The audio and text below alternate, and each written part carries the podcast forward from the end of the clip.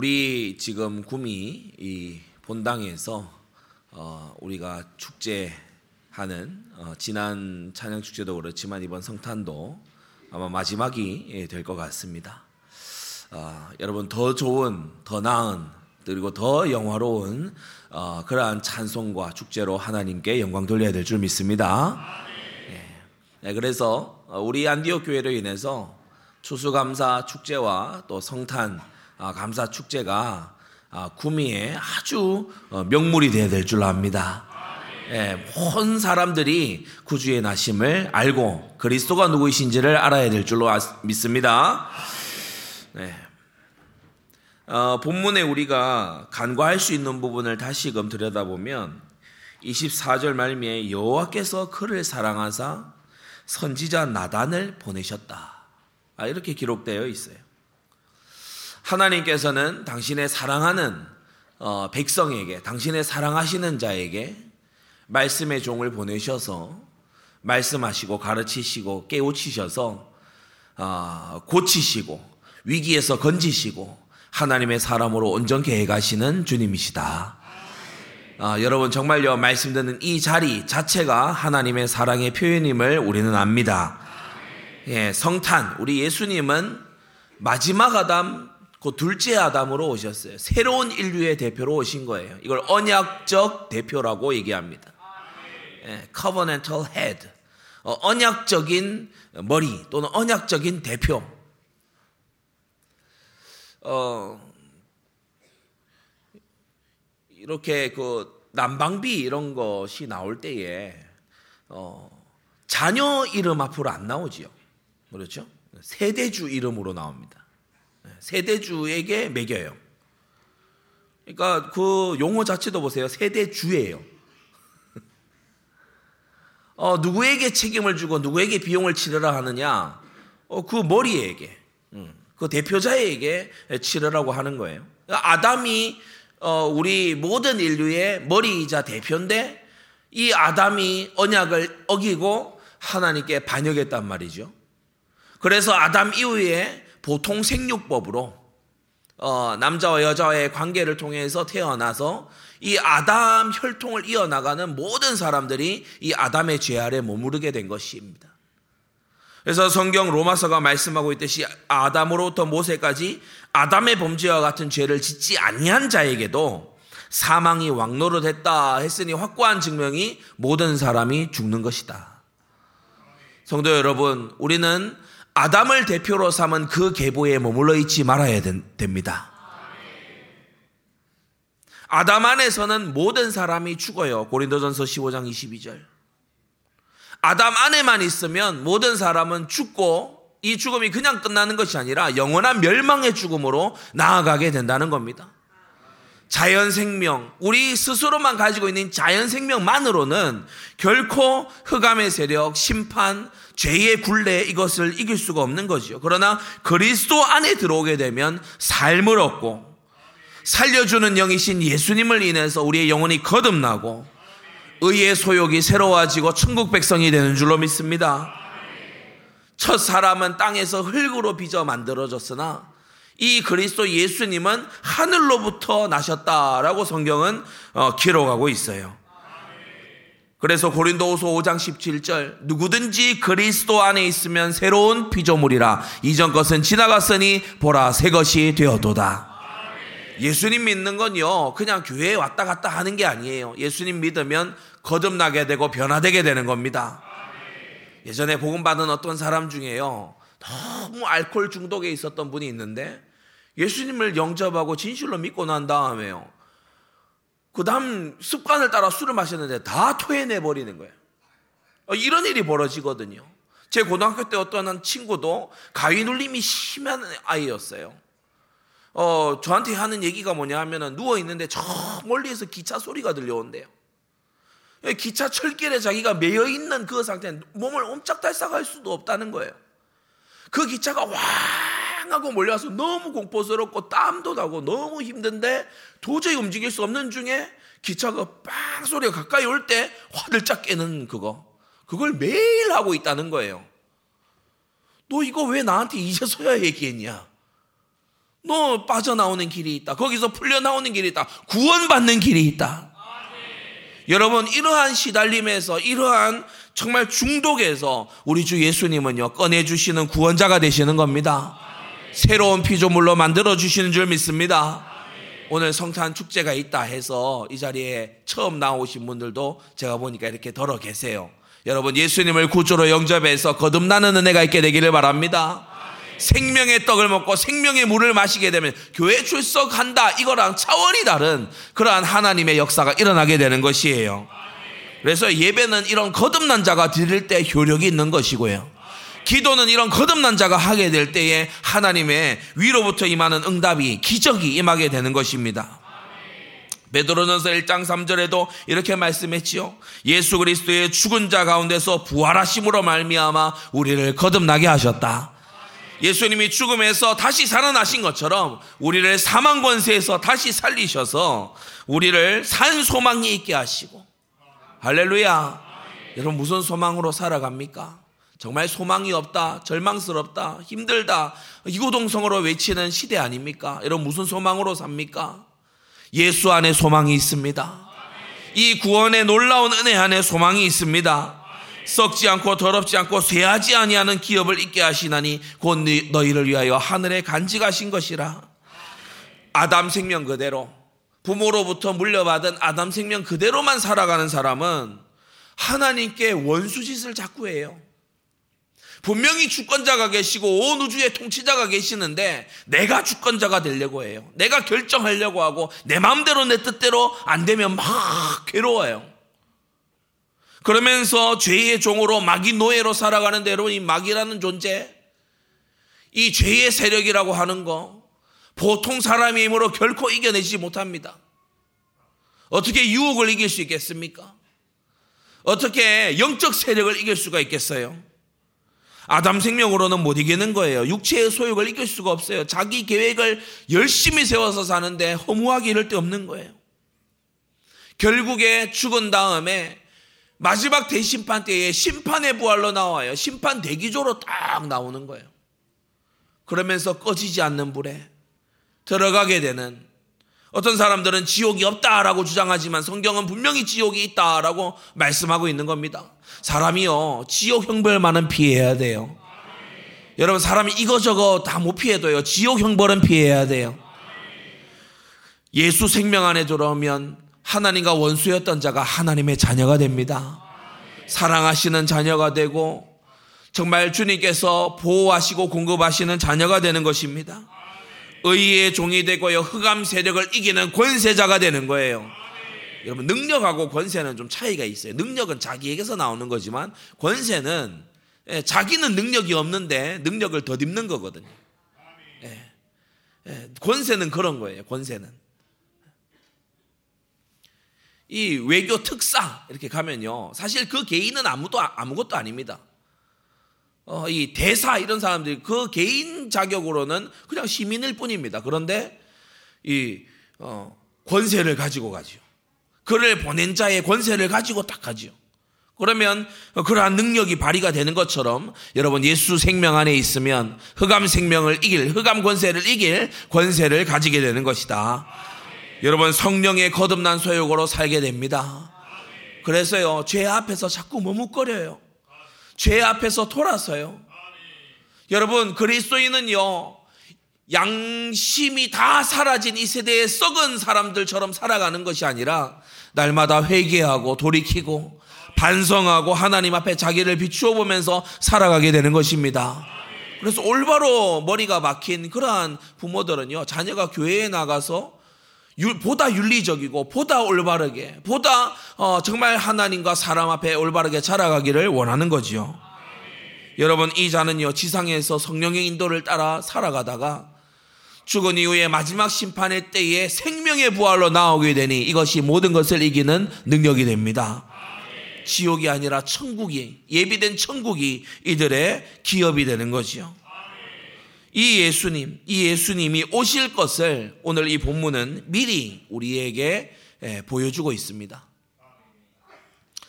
우리가 어, 예고편, 어, 예고편 이런 것을 보면 기대를 하게 만듭니다. 그렇죠? 결말은 안 알려주지만 기대를 하게 만들어요. 그게 예고편이잖아요. 예고편에서 막 모든 걸 다 스포일하고 이런, 이런 건 안 합니다. 누가 알고 보니까 숨은 배신자였다. 이런 걸 예고편에서 알려주지는 않습니다. 그런데 예고편을 보면은 스토리가 어떻게 진행된다. 이것은 이제 알려주는 거죠. 예, 구약은 신약의 예고편이고 오실 예수님에 대한 예고편입니다. 그래서 크게 세 가지로 오늘 이 여디디아라는 인물에 대해서 우리가 보려고 하는데 첫째로 이 여디디아 솔로몬 어, 아마 세상에서도 아주 많이 알려진 그, 그 재판으로 어, 유, 알, 유명하게 알려진 솔로몬 우리가 어떤 현명한 선택을 솔로몬의 선택이다 이렇게 이제 부르기도 하잖아요. 이 왕의 또 다른 별칭이 여디디아였는데 이 솔로몬이 태어나기 전에 어, 이한 아들이 이 다윗에게 있었는데 그 아들은 먼저 죽고 말았어요. 그래서 첫째 치신 아들과 사랑하는 아들. 이 바세바 아, 우리아의 아내 바세바가 낳은 첫 아들, 아들은 죽었어요. 표현이 좀 생소하실 수 있습니다. 다윗에게서 우리아의 아내가 아들을 낳았다. 어, 우리가 생각하는 그대로입니다. 오늘 성경 내용을 처음 들으시는 분들은 분명히 예상할 수 있을 겁니다. 어, 가늠해가지고 태어난 아이예요. 가늠해서. 어, 정식 부인이 아니었어요. 가늠해가지고 태어난 그런 아들이고, 그리고 이제 에, 이 우리아를 전쟁터에서 이제 교묘하게 죽이지, 죽이고 말지요.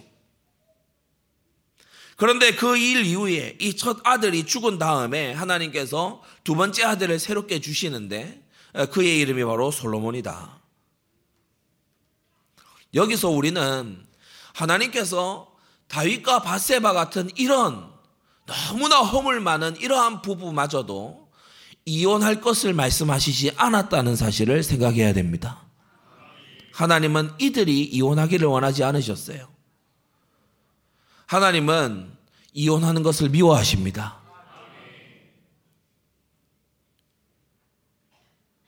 주요 국가들 중에 이혼율 1위를 달리고 있는 출산율은 꼴찌를 달리고 있는 그러한 우리 한국에 살고 있는 여러분, 하나님은 이혼하는 것을 미워하십니다. 모든 정서적인 어려움, 후대, 후세대의 정서적인 어려움과 피폐함, 이런 것들이 어디에서 주로 나오느냐? 이혼하는 가정에서 나오더라고요. 그러나 우리는 오늘 이 본문을 통해서 이렇게 문제 있는, 이렇게 손가락질 당할 만한 다윗과 바세바도 하나님은 이혼할 것을 종용하신 적이 없어요. 하나님은 이혼하는 걸 미워하십니다. 여러분 정말 살리고 이 있는 그 속에서 하나님의 뜻을 최대한 섬기는 여러분 되기를 바랍니다. 자, 먼저 아들은 하나님이 병으로 치셔서 죽었고 분명히 성경이 말씀하고 있죠. 15절에 우리가 올라가서 보면 우리아 우리아의 처가 다윗에게 낳은 아이를 여호와께서 치심에 심히 앓는지라. 하나님이 치신 거예요. 그냥 이런저런 병에 걸린 게 아니고 하나님의 징벌로 치셔서 어, 병을 앓다가 죽은 것입니다. 그러나 이 두 번째 아들 솔로몬은 이제 25절에 보면 여호와께서 사랑하신 아들이다 이렇게 기록하죠. 같은 부모에게서 태어난 자녀인데 어떤 아들은 하나님이 치셔서 병으로 죽게 하시고 어떤 아들은 하나님께서 사랑하신다 하면서 선지자를 보내서 이름까지 주시는 이러한 하나님의 모습을 보면서 사람들은 의아할지 모릅니다. 원인을 또는 이 아이들의 행동에서 찾으려고 할지 모릅니다. 그러나 성경은 이 아이들의 어떠한 행동도 그 원인으로 제시하지 않아요. 여러분, 철저한 하나님의 택하심, 그 주권의 영역이 있음을 알게 되기 바랍니다. 로마서 9장에 이 야곱과에서 쌍둥이 형제였죠. 이 야곱과 에서를 들어서 설명합니다. 그들이 무슨 선이나 악을 행하지 아니한 때에 그들이 아직 태중에 있을 때에 내가 야곱은 사랑하였고 에서는 미워하였다 하셨는데 이러한 하나님께 불의가 있을 수 있느냐 그럴 수 없느니라. 하나님이 극률이 여길 자를 극률이 여기고 불쌍히 여길 자를 불쌍히 여기신다고 했어요. 여러분 오늘 복음을 듣게 되는 것이 하나님이 나를 극률히 여겨 주시는 증거입니다. 지금 내 귀에 하나님의 말씀이 들려고 있다는 것이 그가 나를 사랑하시는 증거인 것입니다. 전도 현장에 가보면요. 사람들은 쓸데없는 자기하고 하등 상관없는 그런 고민들을 할 때가 있어요. 이순신 장군은 구원받았습니까? 항상 대표적인 예로 나오는 분이 이순신 그분입니다. 예전에는 이런 저러한 것으로 제가 설명을 많이 했어요. 이런 저러한 것으로 논증을 했어요. 원죄에 대한 부분도 얘기하고 그리고 우리 어, 역사 기록을 보면 임진왜란 당시에 이 제1군 왜군의 제1군 고니 씨가 이끄는 그, 그, 그 부대에 상당수가 크리스천들이었습니다. 물론 예수의 신자들도 있었지만 많은 사람들이 크리스천이었습니다. 어, 그런 측면도 이제 들어서 제가 설명을 쭉 하고, 어, 들을 기회가 분명히 있었다라는 측면을 제시하기도 했지요. 그러나 요즘 들어서는 어느 시점 이후부터는 그런 장황한 설명을 하지 않습니다. 이순신은 그럼 어떻게 됐어요? 지옥 갔어요? 천국 갔어요? 어떻게 된 거예요? 이순신은 어떻게 된 거예요? 네 구원에나 관심을 가져라. 지금 네가 이순신 걱정해 줄 때냐? 여러분 하나님이 극률이 여길 자를 극률이 여기시는 거예요. 하나님이 불쌍히 여길 자를 불쌍히 여기시는 거예요. 재판장의 자리에 서서 이건 이렇게 해야 되고 저건 저렇게 해야 되고 여러분 그러한 교만을 우리는 버려야 되는 것입니다. 로마서 9장에 말씀하기를 토기장이가 진흙 한 덩이로 하나는 귀 있을 그릇을 하나는 천 있을 그릇을 만드는 권위 없느냐라고 했어요. 저희 경기도 이천에 가면 도자기 만들어요. 도자기 이렇게 만드는데 도자기 만드는 걸 지나가다가 한번 봤어요. 도자기 장인 같아요. 누가 봐도 도자기 장인 같은 분 있지 않습니까? 이렇게 한복 입고 그런 분들 이렇게 다 하더니 봐요. 음, 우리가 봐서 모르겠는데 그냥 이렇게 막뭘 보듯 봐요. 그리고 난 다음에 깨요. 방금 전까지 공들여서 막 했거든요. 근데 딱 보더니 음, 깨요. 바닥에 사정없이 깨더라고. 야, 저게 토기장이구나. 토기장이 자기의 권한이에요. 이걸 살릴지, 깨트릴지, 다시 구울지, 이거는 토기장이 자기의, 자기의 권한이야. 우리 하나님을 토기장이에다 비유했거든요. 여러분, 하나님께서 우리를 만드셨고, 다시 만드실 권도 있고, 우리를 심판하실 권도 오직 하나님께 있고, 우리를 구원하실 권한도 오직 하나님께 있습니다. 매튜 헨리는 이 본문에 대해서 주석하면서 아벨 대신에 셋을 주신 것처럼 한 아들을 데려가시고 다른 아들을 주셨다라고 설명합니다. 우리는 이 진리를 더 큰 범위에서 바라보는데 여러분 아담 대신에 새로운 언약의 대표로 우리에게 그리스도를 주셨습니다. 다윗은 밤새 기도했지만 이 첫째 아들을 살릴 수 없었어요. 그는 간절하게 기도했어요. 금식하면서 잠을 자지 않으면서 밤새 기도했지만 밤새 기도한다고 무조건 들어줘야 된다. 그것은 아니었습니다. 이 솔로몬은 너무나 불명예스러운 그러한 부부 사이에서 태어났지만 하나님은 그가 무슨 선이나 무슨 훌륭한 일을 행하기 전에 그를 사랑하셨어요. 로마서 9장에 말씀하기를 원하는 자로 말미암음도 아니요 다른 박질하는 자로 말미암음도 아니요 오직 극률이 여기시는 하나님으로 말미암음이다. 여러분 진리를 추구하고 탐구하고 인생의 의미를 알려고 하는 인간의 기본 자세는 뭡니까? 무릎 꿇은 자세여야 합니다. 주권자이신 하나님과 같이 테이블에 마주 앉아서 이 모든 우주의 원리와 이 모든 인생의 진리들을 서로 토론하려는 그러한 교만한 자세에서 내려와야 되는 거예요. 밤새 기도하고 살리지 못했어요. 신하들이 와서 다윗 주변을 둘러선 거예요. 다윗이 보니까 아 느낌으로 알겠어요. 신하들 중에 누구도 말을 못 꺼내요. 이 소식을 어떻게 말한단 말입니까? 왕자가 죽었다는 사실을 이 왕에게 어떻게 보고를 해야 됩니까?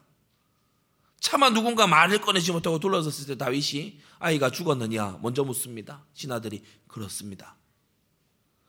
그 말을 듣고 다윗이 일어나서 몸을 씻고 기름을 바르고 단장을 하고 여호와의 전에 들어가서 경배하고 돌아와서 그동안 굶고 있었던 음식을 먹었다고 했어요.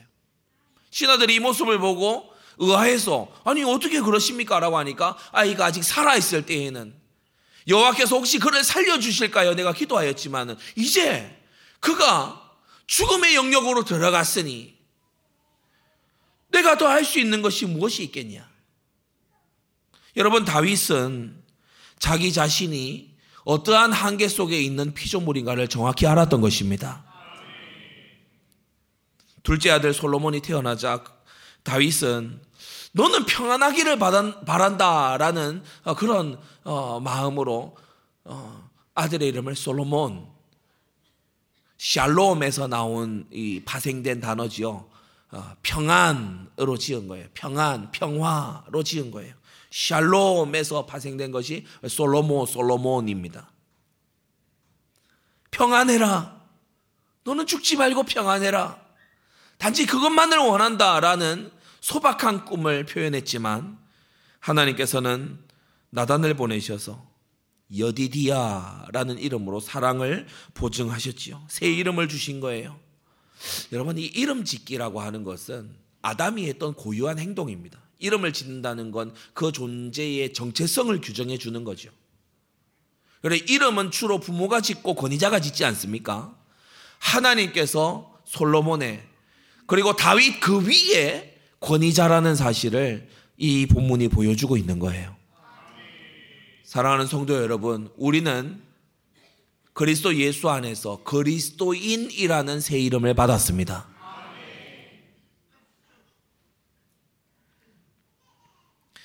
다윗 자신의 이름과 같은 어원을 가진 이름이에요. 여디디아는 이 도드라 히브리어로 도드는 친구인데 이 도드에서 다윗도 나왔고 어, 야다드도 나왔습니다. 그러니까 둘 다 친밀한 사랑이라는 어원을 동일하게 가지고 있어요. 이 솔로몬의 이름을 여디디아라고 어, 불렀, 불렀다는 것은 다윗 너를 대신할 왕위의 계승자다. 어, 그런 것을 우회적으로 알려주는. 작은 세 번째로 다윗은 하나님의 예정과 주권을 굳게 믿었습니다. 우리 성도님들도 이러한 어, 믿음의 사람들 되시기 바랍니다. 그는 불평하거나 원망하거나 아들이 죽은 일로 인해서 막 낙심하여 있거나 그러지 않았어요. 오늘날 용어로 말하자면 그는 아들의 죽음 이후에 가장 먼저 교회로 올라갔어요. 하나님을 경배했고 하나님의 처우를 받아들였고 감사했고 그렇게 한 것이죠. 마땅히 생각할 그 이상을 넘지 않았습니다. 살아있을 때에는 하나님께서 혹시 들어주실까요? 간절히 구했지만 그의 기도가 응답되지 않았음에도 다윗은 여전히 하나님을 신뢰했습니다. 여러분 이러한 하나님의 주권신앙, 하나님의 뜻이 서리라 이 신앙이 없으면 사람은요 어, 계속해서 불평할 일밖에 없어요. 여러분 세상이 내 뜻대로 돌아갈까요? 아니면 하나님 뜻대로 돌아갈까요? 예, 내 뜻대로 돌아가는 법이 없습니다. 아, 내가 오늘 막 이렇게요 단전에 힘을 끌어모아서 막요 이 결심을 하는 거예요. 그러면서 단전에 힘을 끌어모아 가지고 막, 막 이렇게요 이 외치는 거예요. 뭐라고 외치냐? 내일은 해가 뜨지 않았으면 좋겠다. 학교 가기 싫다. 그러나 여지없이 해가 뜹니다. 출근해야 되고 등교해야 돼요. 왜 방학을 안 하는 것이냐? 지구가 끝났으면 좋겠다. 수능 전날에. 전쟁이 터져라. 뭐 이런 거 있잖아요. 그럼 안, 안 돼요. 수능을 봐야 돼. 내 뜻대로 되는 게 없어. 하나님의 뜻이 이루어져요. 내가 주관자가 아니야. 하나님이 주관자시죠. 그래서 주권신앙을 가지면 사람이 마음이 편안해집니다. 주권 신앙을 가지면요, 항상 모든 것에서 감사할 거를 찾아요. 어, 내가 들어야 될 말이구나. 어, 내가 이렇게 이 상황에 들어가야 되는구나. 예, 모든 것을요, 감사로 받아요. 그런데 주권 신앙이 없으면은 매사에 불평입니다. 이건 왜 이렇게 됐어? 이건 저 사람 때문이지. 뭐 원망합니다. 그러면서 낙심하고 고집스럽고 어떤 것을 막 내가 이루고자 한 것을 집착하고 있고 제가 신앙 상담을 하다 보면은 제일 어려운 사람이 이 집착하는 사람이에요. 자, 기도하면서 하나님의 인도를 봅시다. 아, 이게 돼야 되는데요, 목사님. 이게 됐어야 되는데, 아, 가만히 있고 하나님의 인도를 한번 봅시다. 이 말을 못 알아들어요. 제일 이 답답한 상황이 자기 고집이 강한 거예요. 더 나아가서 망령된 생각으로 나아가게 되죠. 망령된 생각. 마땅히 품을 생각 이상을 이제 품게 되지요. 하나님이 내게 이럴 수 있느냐는 동, 내가 하나님을 잘못 믿은 것 같다는 동, 하나님이 살아계신 살아계신 거냐 이런 이런 생각이라든지 망령된 생각으로 이제 나아가게 되는 거예요. 성도 여러분, 하나님의 주권 신앙 가지게 되기 바랍니다. 그건 두 번째입니다. 이 여디디아는 그리스도를 예고하는 예표의 아들이었어요. 그 이름 자체가 여호와께서 사랑하시는 아들이다라는 뜻이죠. 오실 예수 그리스도를 미리 보여주고 있는 겁니다. 여러분, 일곱 가지의 공통점이 있어요. 첫째, 여디디아도 그렇고, 우리 주 예수님도 그렇고, 그가 태어나실 때에는 전쟁과 죽음에 참혹한 그런 현장이었어요. 암몬과의 전쟁이 한창이었고, 이제 곧 이어 암론의 죽음과 압살롬의 반역으로 이어지는 유년기를 이 솔로몬이 보내게 됩니다. 예수님이 태어나실 때에도 베들레헴 지경에 유아 대학살이 벌어졌었고 나라는 로마의 속국이 되어 있고 예수님이 자라신 집안은 너무나 열악한 쫓겨다녀야 되는 그와 같은 집안이었죠. 둘째, 여디디아는 다윗의 아들이었고 예수님 역시 다윗의 자손으로 이 땅에 오셨습니다. 오늘날 자기가 재림 예수라고 주장하는 한국의 수많은 사람들은요, 다 뻥치고 있는 거예요. 왜냐? 예수님은 다윗의 자손으로 오신다고 했어요. 메시아는 다윗의 자손으로 오시는 거지 저 경북 청도에서 태어난 게 아니라 말입니다. 너무 웃기잖아요.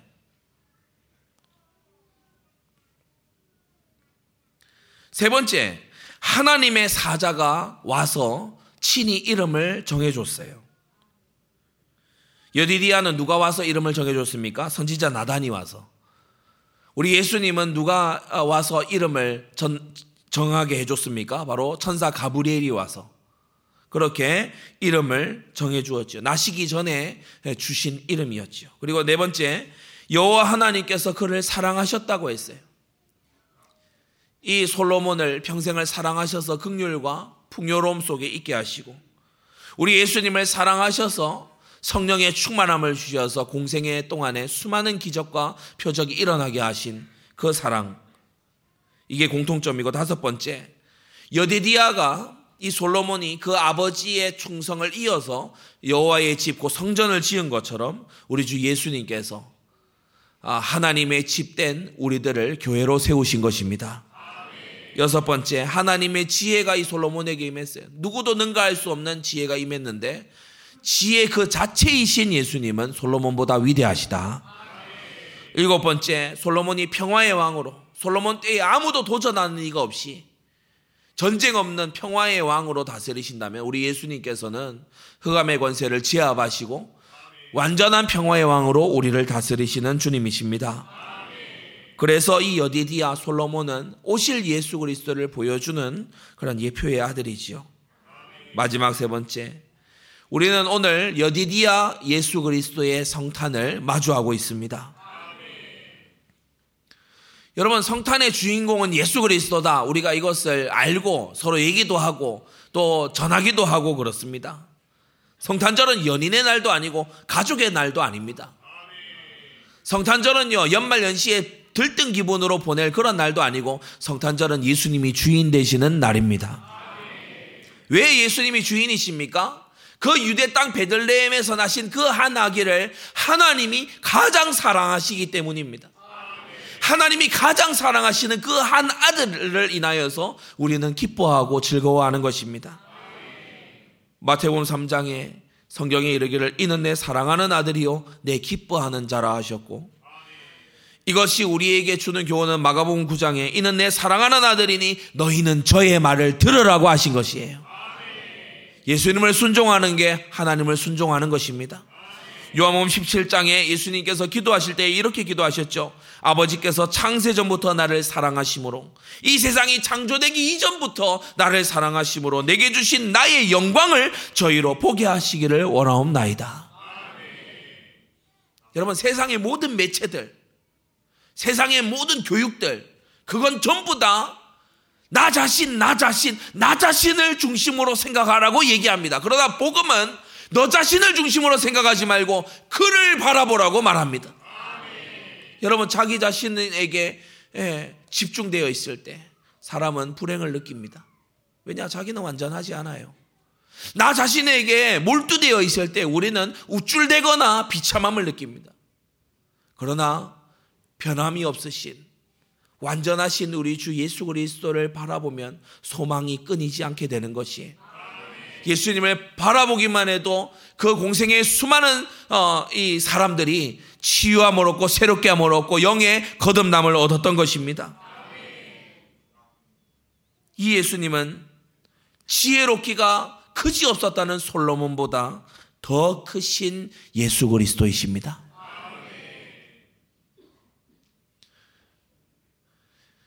주의 동생 야고보는 이렇게 우리를 권면하죠. 너희 중에 누구든지 지혜가 부족하거든. 모든 자에게 후히 주시고 꾸짖지 아니하시는 하나님께 구해라. 여러분 뭘 잘 모르겠습니까? 이런저런 참고 서적들을 보기 이전에 지혜의 근원이신 예수님께로 나오세요. 인터넷이 신이 된 시대에 우리가 살아가고 있지 않습니까? 기도보다는 검색을 먼저. 간구함보다는 정보를 찾아 나서는. 여러분, 그때 그 걸음을 멈추고 지혜의 근원이신 예수님의 말씀으로 돌아오세요. 예수님은 그 지혜에 있어서 솔로몬보다 위대한 것이 여러분 예수님의 지혜는 사람을 거듭나게 합니다. 솔로몬의 그 재판 유명한 재판 있죠. 거기서 저는 항상 의문이었어요. 창녀 두 명이 같이 살다가 아이를 동시에 창녀들이 낳았어요. 그런데 어느 날 한 아이가 죽은 거예요. 그래서 이제 솔로몬의 법정까지 일이 온 거거든요. 서로 남아서 살아있는 아기가 자기 아기라고 우겨요. 그래서 그 유명한 솔로몬의 재판 있지 않습니까? 아이를 반으로 갈라서 나눠줘라. 그러니까 가짜로 이 아이의 치모가 아니었던 사람은 막 갈라서 나를 반이라도 달라. 그렇게 했다는 거예요. 근데 진짜 이 아이의 진짜 생모는 아, 그러지 말라고. 그냥 저 여인에게 주라고. 그렇게 했다는 거예요. 그, 그때 솔로몬이 아 진짜 생모는 이 아이가 죽기를 바라지 아, 않으니 진짜 진짜 생모가 이 여인이구나 알, 알고서 이 여인이 진짜 생모다. 어 감탄하고 다들 진짜 엄마를 찾았어라고 감탄한 그 재판 한복판에서 죽임당한 아이, 그 아이를 죽인 범인 이것은 나타나지 않습니다. 사랑은 있는데 공의는 없습니다. 지혜는 있는데 억울함을 풀어주는 그 극률은 없는 것이에요. 그리고 그 재판을 머리 좋으신 분들은 머릿속에 착착 이제 지금 그려지겠죠. 아주 높은 확률로 물론 100%는 아닐 수 있습니다만 아주 높은 확률로 그 이미 죽은 아기를 죽게 만든 범인은 지금 유유하게 자기 아기를 되찾아서 걸어 나가고 있는 그 생모예요. 그럴 가능성이 거의 99%예요. 솔로몬의 재판 너무나 지혜롭고 생모를 찾아냈고 사람들에게 박수 받았지만 그 가운데 죽음에 이르게 된 살인죄는 처벌받지 않았고 오늘날 우리 사회가 그토록 경멸하는 손방망이 처벌. 너무나 약하디 약한 그러한 공의. 이것이 솔로몬의 지혜의 한계였던 것입니다. 그러나 여러분, 우리 주 예수님은요, 우리의 당할 형벌을 몸소 짊어지시고 죄짐을 지신 공의로우신 주님이세요.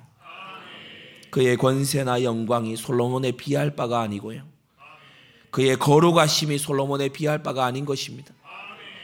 여러분 의가 탁월하고 사랑이 탁월하며 그의 공평이 무궁하고 그의 부여하심은 말로 다 할 수 없고 그의 통치의 범위는 온 만물을 향하고 그의 통치의 연하는 끝나지 않으니 솔로몬보다 크신 이가 우리 가운데 좌정하십니다.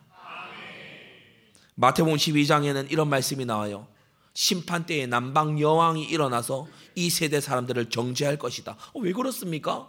남방 여왕은 솔로몬 솔로몬의 지혜를 들으려고 멀리서 왔지만 너희들은 지혜의 근원이신 예수님을 가까이 두고도 그에게 듣지 않으니 심판 때 남방 여왕이 일어나서 너희를 저주하고 판단할 것이다. 사랑하는 성도 여러분, 성경을 가까이 두고도 성경을 한 손에 들고도 그것을 펼쳐 읽지 아니하는 오늘날의 세대를 그 옛날 수많은 사람들 하나님의 말씀을 듣고자 수레를 타고 수천 킬로를 넘어왔던 그 옛날 믿음의 사람들은 일어나서 정죄할 것입니다. 우리는 오늘 이 성탄을 마주하면서 그냥 하루 반짝 행사하고 하루 반짝 박수치고 즐겁고 웃다가 즐기는 그러한 성탄을 넘어서서 우리는 솔로몬보다 훨씬 지혜로우신 예수 그리스도 앞에 우리 인생을 상담하고 맡겨드리는 그러한 우리가 되어야 될 줄로 믿습니다. 이사야 9장 6절에 이는 한 아기가 우리에게 낳고 한 아들을 우리에게 주신 바 되었는데 그 어깨에는 정사를 메었고 여러분 성경은 정치 얘기 많이 합니다. 왜냐? 어, 성경이 거의 대부분 정치에 관해서 얘기하고 있습니다. 왜 그렇지요? 우리 예수님의 왕권 때문에 그래요. 그 이름은 기묘자라 모사라 전능하신 하나님이라 영존하시는 아, 버지라 평강의 왕이라 할 것입니다. 그의 본질이 이러한데 그 정사와 평강의 더함이 무궁하며 또 다윗의 위에 앉아서 그 나라를 굳게 세우고 자금 이후 영원토록 공평과 정의로 그것을 보존하실 것이다. 여러분 이 왕국의 통치 안에 들어오신 것을 축하드립니다. 이 왕의 통치와 이 왕의 보호 안에 들어오신 것을 너무나 축하드립니다. 여러분 이 왕은 수탈에 먹는 왕이 아닙니다. 이 왕은요 통치가 몇 년 사이에 끝나고 모든 정책이 뒤바뀌어 버리는 오늘날 민주주의의 통치자가 아닙니다. 이 왕은 영원히 다스리는 왕이고 이 왕은 의로운 왕이고 이 왕은 공평한 왕이고 이 왕은 모든 억울한 것을 신원하여 주시는 왕이고 이 왕은 영원히 다스리고 영원한 결과를 내시는 유일한 왕이시다. 여러분, 이 예수님은 온 세상 만물의 왕으로 이 땅에 태어나셨습니다. 히브리서 1장에 말씀하기를 이 아들을 만유의 후사로 세우시고 또 저로 말미암아 모든 세계를 지으셨다. 여러분 그래서 인류가 존속되는 이 모양새를 보면은 아비와 아들, 아비와 아들, 또 아버지와 자녀들 이와 같은 방식으로 이 어, 세대가 이어져 가는 걸 볼 수 있죠. 이건 굉장히 근원적인 시스템입니다. 하나님 아버지께서 그 아들을 만유의 후계자로 세우셨다는 사실. 여복음 3장에 아들을 믿는 자는 영생을 얻지만 아들을 순종치 아니하는 자는 영생을 보지도 못한다는 이 사실. 요한복음 17장에 아버지께서 아들에게 주신 모든 자에게 영생을 어, 주게 하신다는 이 사실. 아버지께서 아들에게 그 십자가의 고난을 참아내신 그 아들에게 마태복음 28장 하늘과 땅의 모든 권세를 주셨다는 이 사실. 그래서 이 아들 그리스도는 모든 것이고 모든 것 속에 계신다는 이 놀라운 사실.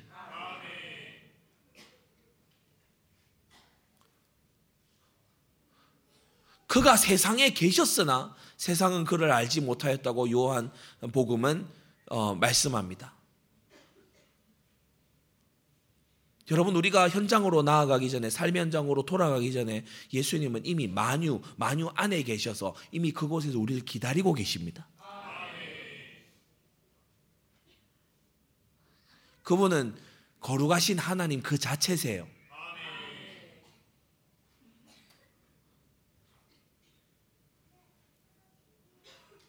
오늘 우리 성탄 전야를 지나가면서 우리는 우리 인생에 몇 번의 성탄절이 더 남아 있을지를 한번 되짚어 봐야 합니다.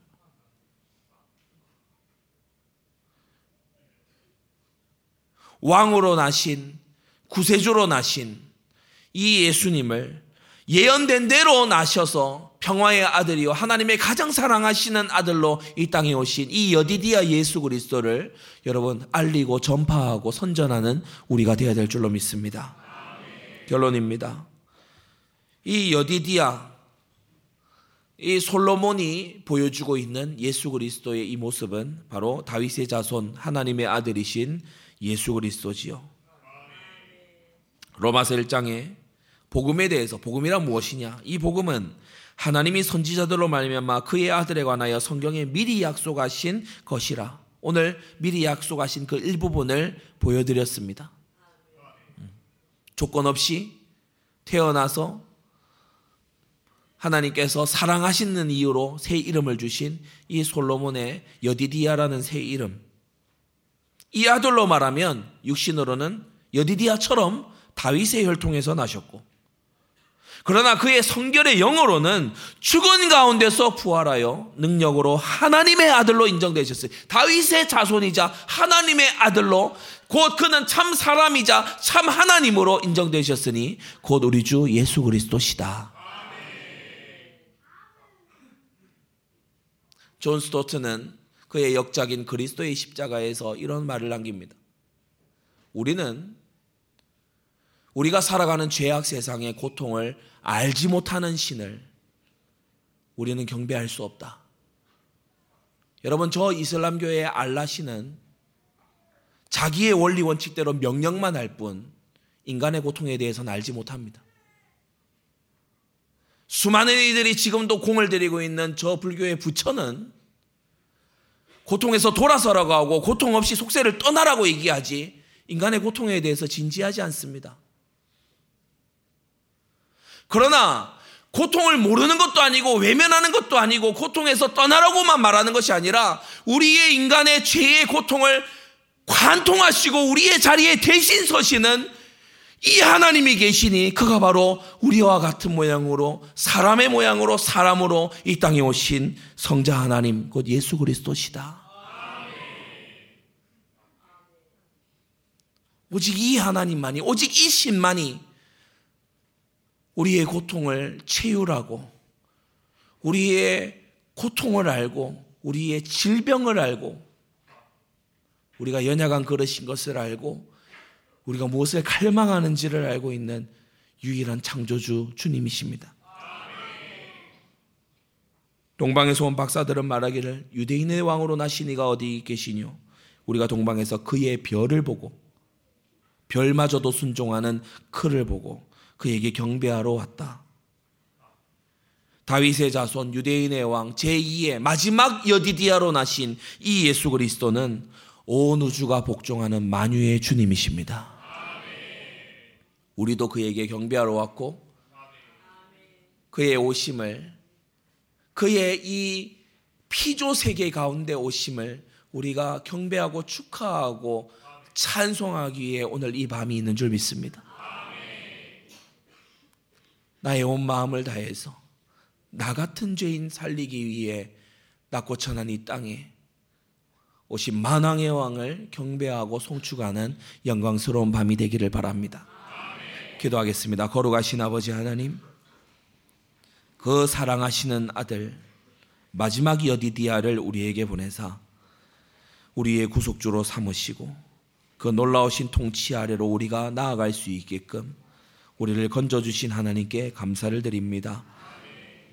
오늘 여디디아 예수 그리스도의 성탄을 돌이켜보며 그 사랑하신 그 택하신 우리의 유일한 중보자 예수 그리스도를 우리가 바라보며 기뻐하고 그 영광을 보며 찬미하는 복된 생애 되게 하여 주시옵소서 예수 그리스도의 이름으로 기도드리옵나이다. 아멘.